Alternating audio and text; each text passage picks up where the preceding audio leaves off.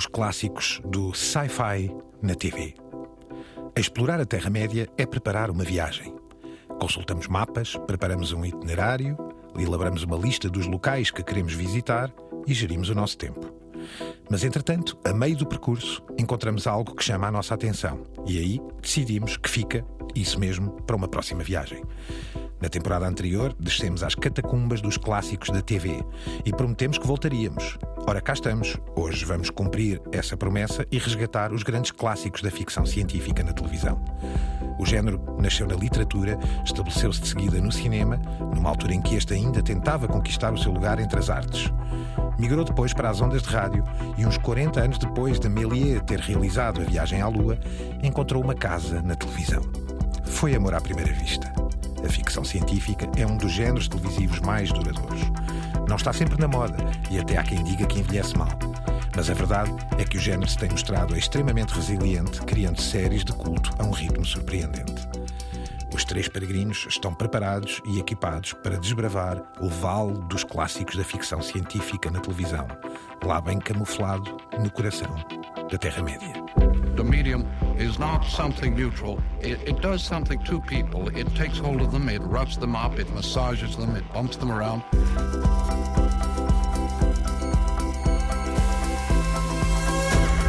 The medium is the massage. Caros peregrinos, Álvaro Costa é o guru radiofónico. Hoje em formato clássico. Aí está ele. Francisco Merino, professor de média. Eu, Gonçalo Madeil, da RTP. Continuamos e deixem dizer-vos que hoje mesmo este é o nosso episódio sexagenário, ou seja, o episódio 60 da Terra-média, um número redondo que nos deixa, penso eu, babados de orgulho. Álvaro, já tínhamos cá vindo, disse-o no texto introdutório, temos esta pequena incidência para os clássicos e é fantástico revisitá-los e colocá-los em perspectiva. Fizemos-lo com clássicos da televisão. Na altura, enfim, aflorou um ou outro título da ficção científica, mas era de facto um tema que merecia a nossa atenção. Sim, e eis-nos aqui de frente para eles. Até pelo momento em que vivemos, por este momento de transição global em que vivemos, questões que têm a ver com a exploração do espaço, a vida extraterrestre, enfim, toda uma série de referências que foram fundamentais. Tu falaste há pouco na rádio e muito do início das séries televisivas, e a primeira que temos aparece numa fase experimental da televisão norte-americana, ou seja, no início dos anos 50, muito desta temática vinha da rádio. Eu sou um colecionador de séries de rádio que trouxe, enfim, das minhas loucuras lá pelas Califórnias, e muitos eram depois adaptados aos primórdios da televisão. Outro aspecto é que, obviamente, anos 50, Guerra Fria, enfim, a Segunda Guerra Mundial, a questão Estados Unidos-União Soviética, enfim, a energia atómica, toda uma série de questões que, curiosamente, ligam, na minha opinião, a década de 50 à nossa. Francisco, olhando à história, já aqui passámos de facto pelo que o Álvaro aqui aborda, a questão da rádio, demos exemplos, como por exemplo a Guerra dos Mundos, de Orson Welles, mas também no cinema Méliès, não é? As primeiras experimentações, é muito curioso no cinema, remeteram uma série delas desde logo para um universo fora de nós, desde logo para essa ideia de oportunidade para vermos o não real e sentirmos o não real. Também o fizemos noutros episódios com as distopias, precisamente a aflorar estes medos e estas sementes inspiradoras para a ficção científica.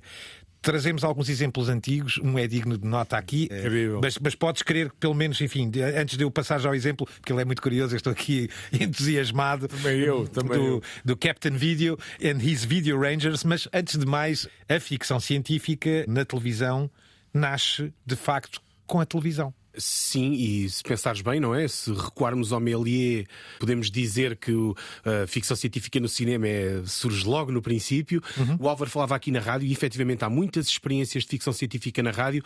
Julgo que também tem a ver um pouco com a época, ou seja, aquele período entre o início do século, final do século XIX e início do século XX, é precisamente o período em que a ficção científica está a despontar, não é?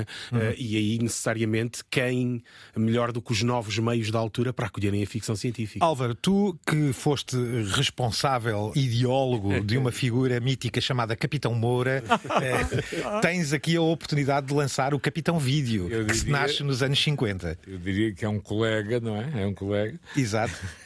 Este Capitão Vídeo e os seus Video Rangers é uma coisa absolutamente maravilhosa. Isto fez parte de Dumont TV Network, que entretanto desapareceu. O primeiro episódio aconteceu a 27 de junho de 1949 e o último a 1 de abril de 55. Era experimental, era um seriado diário e já tinha esse salvo militar. Vejam bem o nome, os Video Rangers. Há aqui de facto uma graça muito, muito simbólica. E tem a ver com o que estávamos a dizer, ou seja, os novos média e de facto a televisão nesta altura era ainda um bebê, mas já existia em doses experimentais. E portanto aquilo que vamos ouvir é realmente um trailer histórico que define muito do que iria acontecer nos anos seguintes no que diz respeito à ficção científica e à televisão. Não podemos ver, mas posso-vos dizer que é um só plano, uma só imagem, um zoom in, portanto uma aproximação muito lenta a uma casa, um dispositivo, uma torre, no meio do deserto, enquanto ouvimos este som, que é lá o grande quartel-general secretíssimo de Capitão Vídeo e os Video Rangers de 1950. Oiçam, que vale a pena. Captain Video asks no quarter and gives none to the forces of evil. Stand by for Captain Video and his Video Rangers.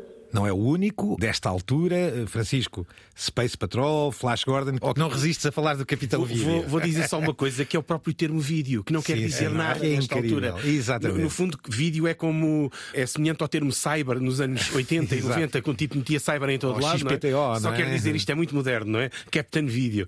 E é só apenas dizer que há mais séries. O Space Patrol é uma delas, também estão vários episódios disponíveis no YouTube, e depois o grande Flash Gordon, em 1954, o Flash Gordon já era baseado numa figura de banda desenhada, que teria surgido nos anos 30 e que já era reconhecido do grande público e não teve o sucesso que depois viria a ter mais tarde, já como uma obra mais ou menos kitsch. E tem um aspecto também curioso. Além da lícara dos colãs, imagino. Sim, além de tudo o resto. Aliás, por falar nisso, o protagonista tinha sido um modelo, e um modelo de uma coisa fantástica, que é Flash Gordon, modelo para impressão, ou seja, para revistas pulp, ou seja, há várias personagens que foram baseadas nele, no ator modelo. E sobretudo o western. E reparem, ficção científica, estamos aqui a falar sobre ela, não é? E é um género que, se o compararmos com outro género que era rival quase na mesma altura, que é o western, na televisão a ficção científica teve uma vida muito mais longa e tem uma vida muito mais frutuosa do que o próprio. Sim. Especialmente nas séries televisivas, o western ficou muito no cinema, não é? Não, mas nesta altura não. Nos anos 50... Bem, aqui já tinhas razão. Sim, estava mesmo no aliás, vimos o filme do Tarantino, não é?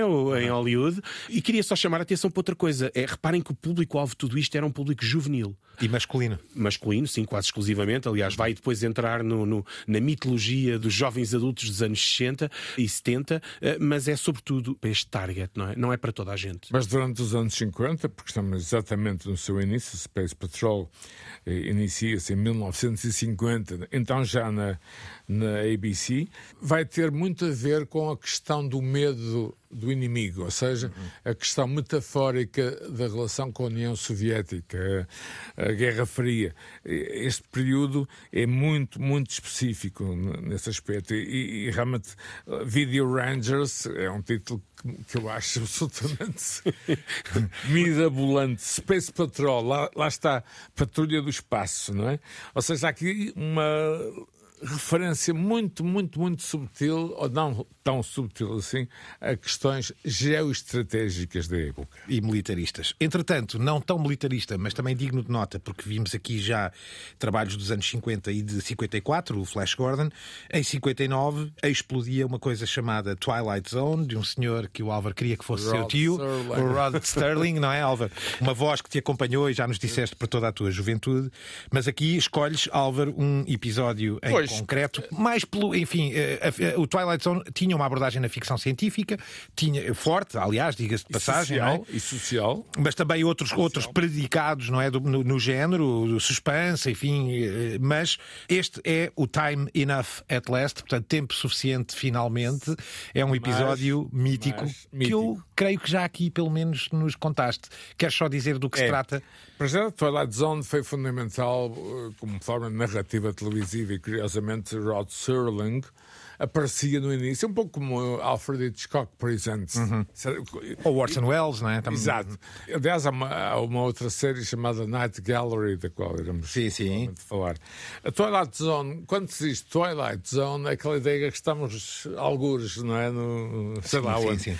A Twilight Zone, de facto, tinha um lado de ficção científica, mas tinha um lado de ficção social. Uhum. Havia uma reflexão sobre a condição humana, até porque Rod Serling tinha estado na Guerra da Coreia uns anos antes e trouxe um pouco essa experiência, eu diria, intensa e por vezes, não sei se me faço entender, claustrofóbica.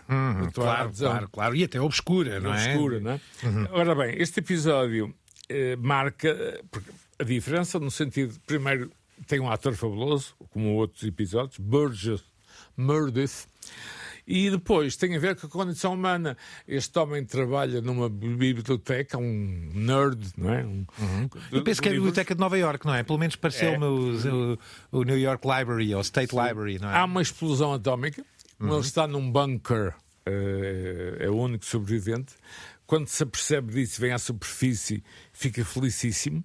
Aliás, vão ver o trailer, que é magnífico, começa a citar todos os autores favoritos, só que chega um momento e os óculos caem e partem-se, e ele está sozinho.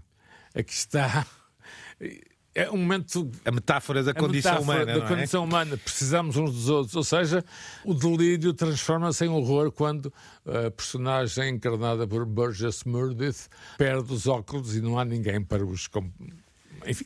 Ele está na ruína desta biblioteca, não é? E vai dizendo, bom, caiu o edifício, mas ao menos tenho estes livros todos. Sozinho no mundo, tenho tempo para os ler, não é? Esta tal ideia do time enough at last. Só que, ironicamente, não tem como, porque os óculos... E está a metáfora que muitas vezes Rod Serling incluía nos seus episódios. Esta primeira temporada da Twilight Zone circulou entre 59 e 64 e este é o momento final deste episódio belíssimo, Time Enough at Last. Ouçamos. That's not fair. That's not fair at all. There was time now. There was all the time I needed.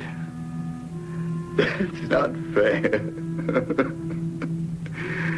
That's not fair. The best laid plans of mice and men and Henry Bemis. The small man in the glasses who wanted nothing but time. Henry Bemis, now just a part of a smashed landscape. Just a piece of the rubble. Just a fragment of what man has deeded to himself. Mr. Henry Bemis, in the Twilight Zone. Assustador, não é? Assustador, sim. Sem ter monstros ou... Enfim, é uma explosão atómica, é evidente que é assustador. Mas... É a tragédia da solidão, não é? A condição humana da solidão. Exatamente. Vamos diretos destes anos 50 para os anos 60 e podemos chamar os anos 60 e 70 talvez a época de ouro da ficção científica na televisão, que ainda hoje nos marca, pelo menos, para cima de quarentões. Nós, no fundo. Álvaro, uma primeira nota em 63 da ABC também, que aliás vai aparecer muitas vezes aqui. A ABC tinha essa costela, não é? Exatamente. The Outer Limits. Título, um deles é No Limiar da Realidade. Esteve no ar de 63 a 65, depois teve outras versões mais próximas. E esta tem muito a ver com uma certa ficção científica. Por exemplo, muitos dos monstros que aqui aparecem são depois reutilizados por Gene Roddenberry. E Francisco, certamente, é um dos seus heróis, Star Trek, não é? Inspiração estética direta de Outer Limits. Há uma ligação entre as duas séries, mas o Outer Limits tem mais a ver com a exploração espacial. Tem a ver com monstros, tem a ver com situações. Curiosamente, depois o Espaço 1999 iria reutilizar. Aliás, considero que a grande influência do Espaço 1999 é The Outer Limits. Não é diretamente ligado à Twilight Zone, é muito mais sci-fi hardcore, digamos assim. E é também uma série de antologia, ou seja, com episódios singulares, não é? Uhum. Não tem propriamente uma narrativa longa, não é? Então, foram 2 anos de exibição na TV norte-americana no início de 60, na ABC, como disse há pouco o Gonçalo. Muito bem, ouçamos o trailer.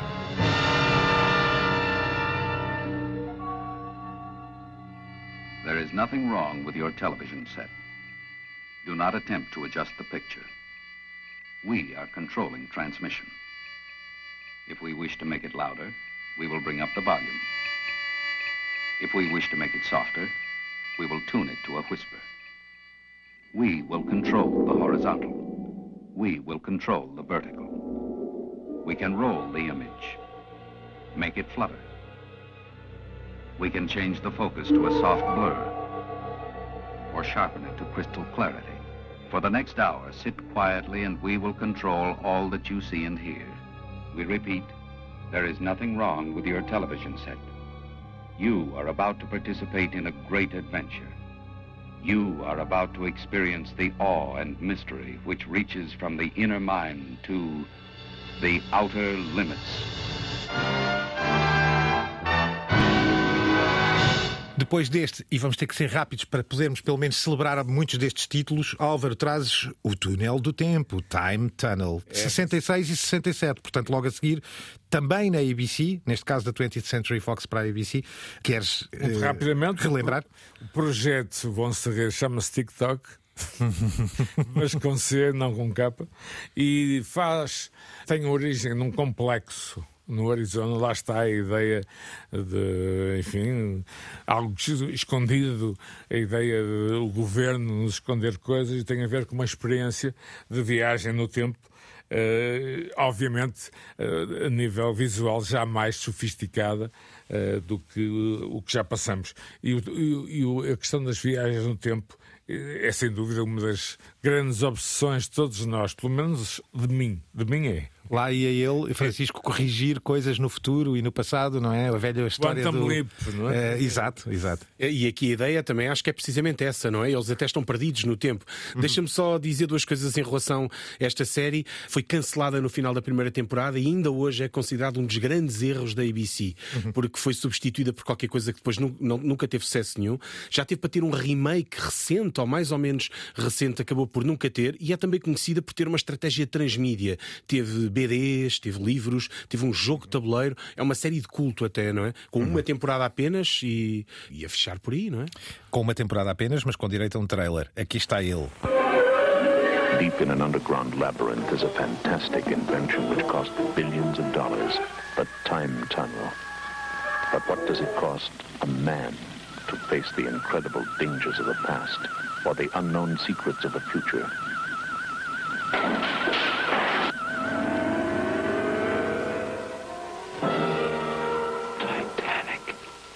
Is impossible. The ship is unthinkable. This ship is dead, and so is everyone on board unless you give immediate orders to lower the lifeboats. Rapidamente para outro, The Prisoner, Álvaro, já de 67, este também. Via sempre da nossa RTP. Esta britânica, não é? Britânica, mas com um ator de origem norte-americana, mas meio britânica, Patrick McGowan. Eu via na RTP da época, já tinha uns 10, 11 anos. Tem a ver com um espião, não é? Que é reformado compulsivamente e é internado numa espécie de casa misteriosa. E ele tem o número 6. E é talvez das séries mais bizarras, mais estranhas. Mas, acima de tudo, Francisco, é uma ideia sobre o que acontece aos espiões quando são retirados, não é? Quando são afastados. Eu confesso, Álvaro, que não conhecia esta, e quando tu partilhaste isto connosco fui ver e achei a série fantástica. É fabulosa. Do ponto de vista visual. Porque, ao contrário das outras todas, e aqui começámos com séries que eram sobretudo a preto e branco. Esta já é a cores e já está muito colada àquela que é estética, contra a cultura dos anos 60, claro, e os ambientes dos anos 60 e até tematicamente também. Então, para nós hoje é um objeto estranho, é um ovni quase, não é? Nem sei se esta série hoje ainda passa em algum lado ou conseguiria, mas... Eu tenho a coleção toda, mas obviamente é a minha paixão, e eram séries que passavam na RTP da época, atenção. Sem dúvida. Também já não existe a ATV, que hoje passou a ser a ITV, mas foi lá que em 67 The Prisoner passou com este trailer. The village is a place where people turn up. People who have resigned from a certain sort of job. It's a question of your resignation. The specialized knowledge in their heads is of great value. Why did you resign? Why? Why prematurely? A place with many means of breaking a man. I can't break away. You really are the limit, number six. Number what? Six. Is your number six? Number six. Number six. I can't break away. Number six. Number six. Six. Six. Number six. I am not a number. I am a person. Diretamente dos prisioneiros e do túnel do tempo e do Outer Limits para os The Invaders, os invasores, também de 67, também na ABC. É impressionante esta produção à época, não é? Estes invasores, Álvaro, quem são? Ou quem foram? Os invasores é uma espécie de ideia de medo, de aviso, da ideia que não estamos sozinhos no universo. Há um encontro com extraterrestres.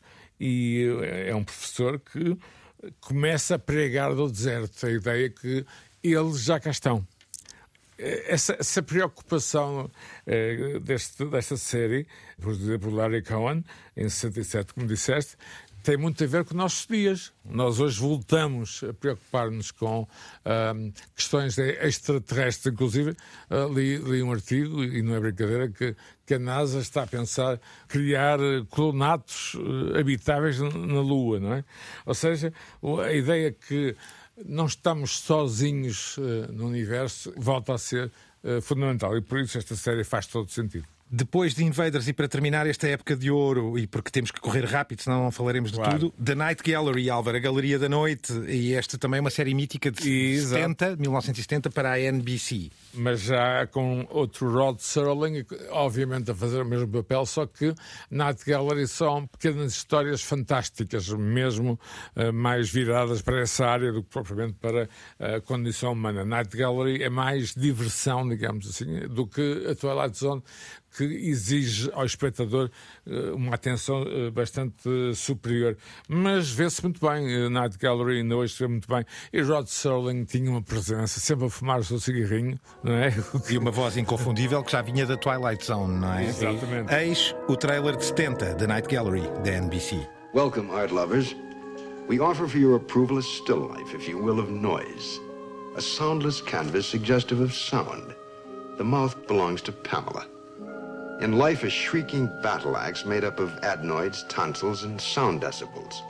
In death, an unmuted practitioner of fishwifery, undeterred and ungagged by what one would assume to be the great silencer.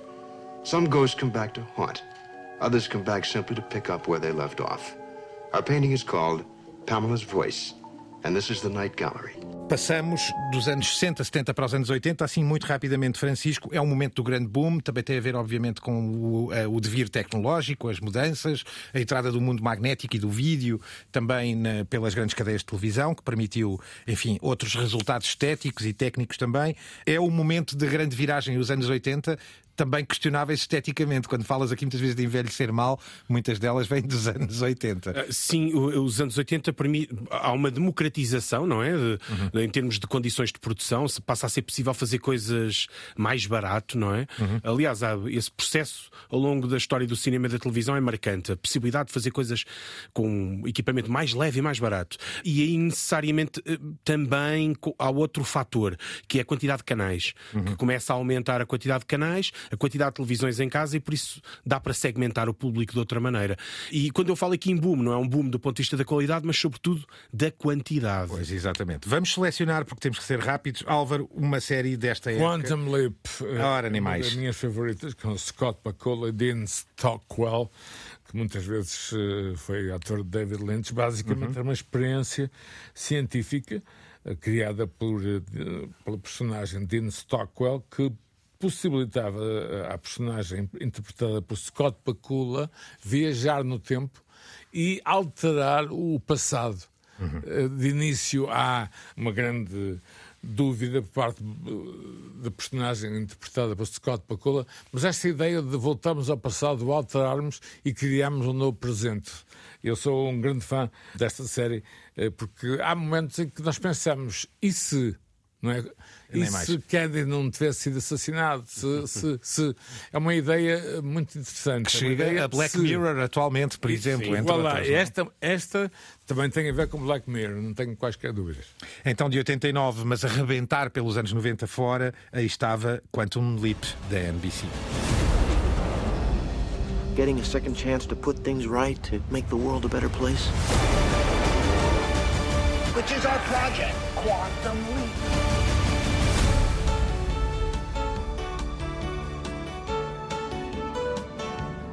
Numero uno, the time traveler shall not take advantage of his position to improve or alter his life.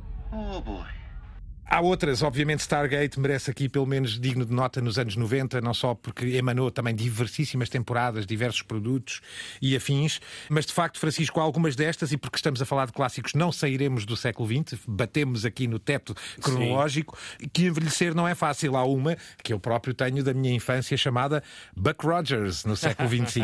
Sim, ora, o problema é precisamente o facto de que a ficção científica a determinada altura torna-se difícil aceitar determinadas coisas do ponto de vista estético e até do ponto de vista técnico-tecnológico. Eu meti aqui o Buck Rogers no século XXV porque se nós virmos hoje uma imagem do Buck Rogers do século XXV, ele salta 1978, 1979 salta, não é, a data à nossa frente. O corte de cabelo, o look de dominatrix da nossa protagonista. As tecnologias assim meio infantis, não é? Sim, a própria estética do branco absoluto para evitar construir uns grandes cenários. Foi uma série muito conhecida. Muito bem sucedida em Portugal, diga-se. Muito bem sucedida em Portugal, era baseada numa banda desenhada também, à semelhança do Flash Gordon. Foi criada em 1928. Exatamente, uma banda desenhada muito daí antiga. O nome também, Buck Rogers, nos parece um nome quase paródia, não é? Sim, do astronauta cowboy. E, de certa maneira, é um exemplo, não é? De como se torna muitas vezes difícil envelhecer na ficção científica e muitas coisas vão parar à caixa de reciclagem, não é? Aqui não deixamos que aconteça essa reciclagem completamente, porque pelo menos o trailer cá fica. Buck Rogers, da altura da NBC, rebentando em 79. Daquelas que envelhecer não é fácil. The year is 1987 and NASA launches the last of America's deep space probes. In a freak mishap, Ranger 3 and its pilot, Captain William Buck Rogers, are blown out of their trajectory into an orbit which freezes his life support systems and returns Buck Rogers to Earth 500 years later. Ainda uma outra, Captain Power e os Soldados do Futuro. Francisco, esta é de 87, produzida em syndication, não é? Explicamos aqui que são consórcios que produzem e que depois distribuem por vários canais, não estando agarrada, como muitas outras que vimos aqui, a canais de televisão, como a NBC, a ITV, a BBC e afins. Digno de nota este Captain Power. Sim, por um motivo. Primeiro porque eu me lembro de dar na televisão. Foi o primeiro dos motivos. Mas depois porque é marcante, ou especialmente é um bom exemplo do digital, a forma como o digital, à medida que vai evoluindo, vai transformando determinadas coisas em obras impossíveis de reproduzir.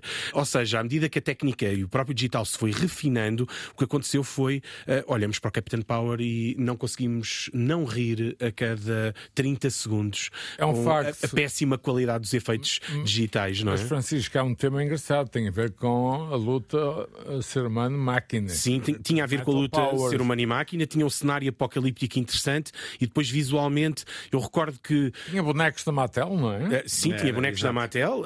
Aliás, foi concebido, tendo em conta até jogo que é essa estratégia de promoção. Mas depois do ponto de vista visual é impossível... Parecem templates do PowerPoint. Sim, alguns momentos sim. E repara, provavelmente a ficção científica que permanece mais atualizada é o 2001 Odisseia no Espaço, que não recorria em nada ao digital. O problema do digital é que a cada salto tecnológico elimina tudo o que estava para trás. Mais. Vamos ao trailer Captain Power e os Soldados do Futuro, de 87. Power on. Captain Power and the soldiers of the future. Earth 2147. The legacy of the metal wars, when man fought machine and machines won. Biodreads, monstrous creations that hunt down human survivors and digitize them. Menção final para Galáctica, que dispensa apresentações, já transmitimos várias vezes em Portugal também, inclusivamente mais recentemente na RTP Memória, bastante com diversas facetas. A Galáctica também começou e teve algumas abordagens que se podiam dizer mais de entretenimento e quase infantis e cómicas, mas também abordagens depois do ponto de vista teórico e científico, já aqui abordámos noutros episódios. A Galáctica faz parte dos anais da ficção científica televisiva. Sim, e o problema aqui é o metalizado, o glow metalizado, não é? Que era uma estética muito vinculada com a ficção científica. Os cabelos da Polo e Starbuck, não é? E sobretudo uma temporada depois, nós falámos aqui muito da temporada de julgo que é de 78, mas a série foi depois cancelada e há uma temporada em 1980 que, supostamente os tipos da Galáctica vêm à Terra e essa então do ponto de vista estético, narrativo, envelheceu muito, muito, muito mal. Aliás, há gente que participou na equipa de produção que não admite, retirou os seus nomes das fichas técnicas e dos créditos. É um exemplo precisamente de não envelhecer bem e aqui até me parece ter sido um erro de estratégia também. Só assinalar que a Galáctica é do Sr. Glenn A. Larson, que é um monstro de formatos televisivos, não é? Sim, nesta altura. Vamos terminar com isto que tu apelidas, Francisco, de O Estranho Caso da Ficção Científica Inglesa. Francisco e Álvaro, nunca se deixou de produzir ficção científica britânica, mas é um caso digno de nota comparado com a americana. É menos espetacular. Muito menos espetacular. Nesse sentido, lato. Tem um sentido de humor muito british. Tem também uma espécie de olhem para nós, mas não nos levem demasiado a sério. Claro. No entanto, temos Doctor Who, Time Lord, TARDIS, e a caixa, enfim, o armário de polícia azul. É a chamada cabine telefónica. É, eu tenho uma perto de casa e quando lá tiro fotografias, já tirei várias, e faz-me lembrar do Doctor Who.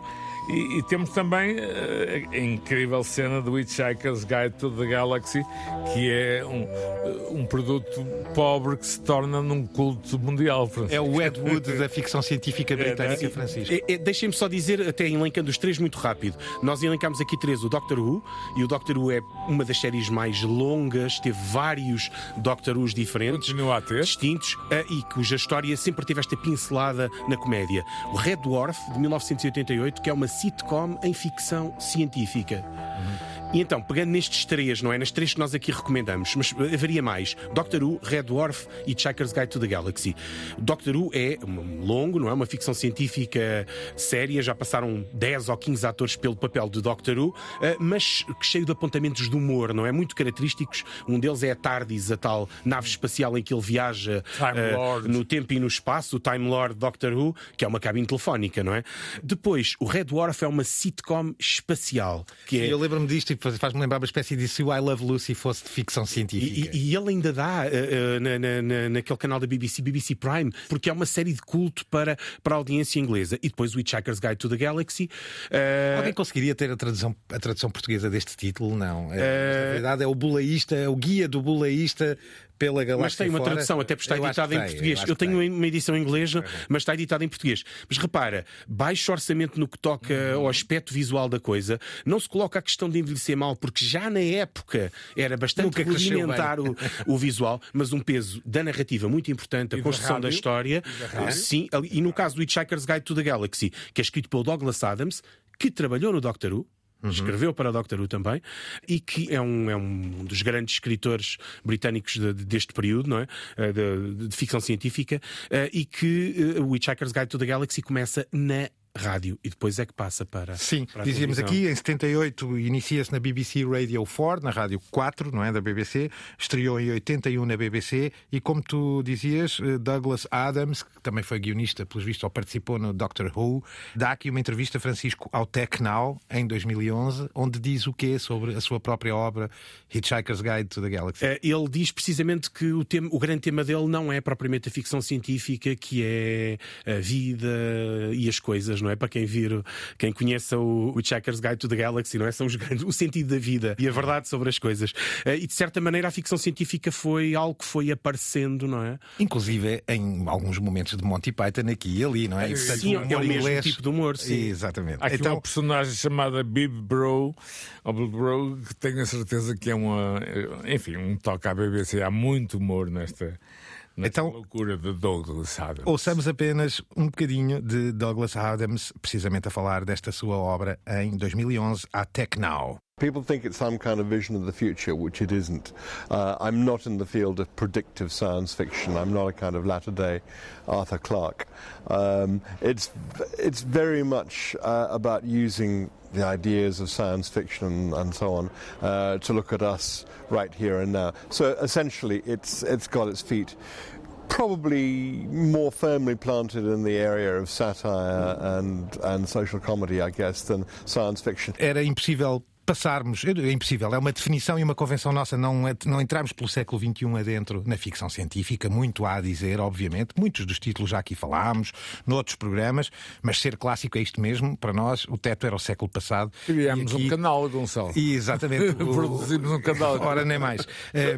E é inevitável voltarmos a alguns clássicos aqui e ali, já o fizemos com várias destes géneros, não é? E assim continuaremos. Este programa tem a sempre incrível Cristina Condinho como produtora, tem aos cuidados sonoros a Paula Guimarães e o nosso feiticeiro sonoplasta Guilherme Marques. Gostava de vos dizer, já agora só por fim, um teste à vossa cultura geral dos clássicos da ficção, de quem é esta famosa expressão de um clássico da ficção científica. Engage. Eu acho que é do Captain Kirk, não é? Mas ele tem várias muito conhecidas e é difícil... Álvaro. Eu também iria pelo Captain Kirk. Ou Picard, talvez, de um dos dois, não é? Mas sim, corretos, dos comandantes do Star Trek a porem em marcha as suas grandes naves espaciais. Voltamos. Vamos a isso. Engage direitinhos para o próximo episódio. Até breve a todos. The medium is not something neutral. It does something to people. It takes hold of them, it roughs them up, it massages them, it bumps them around.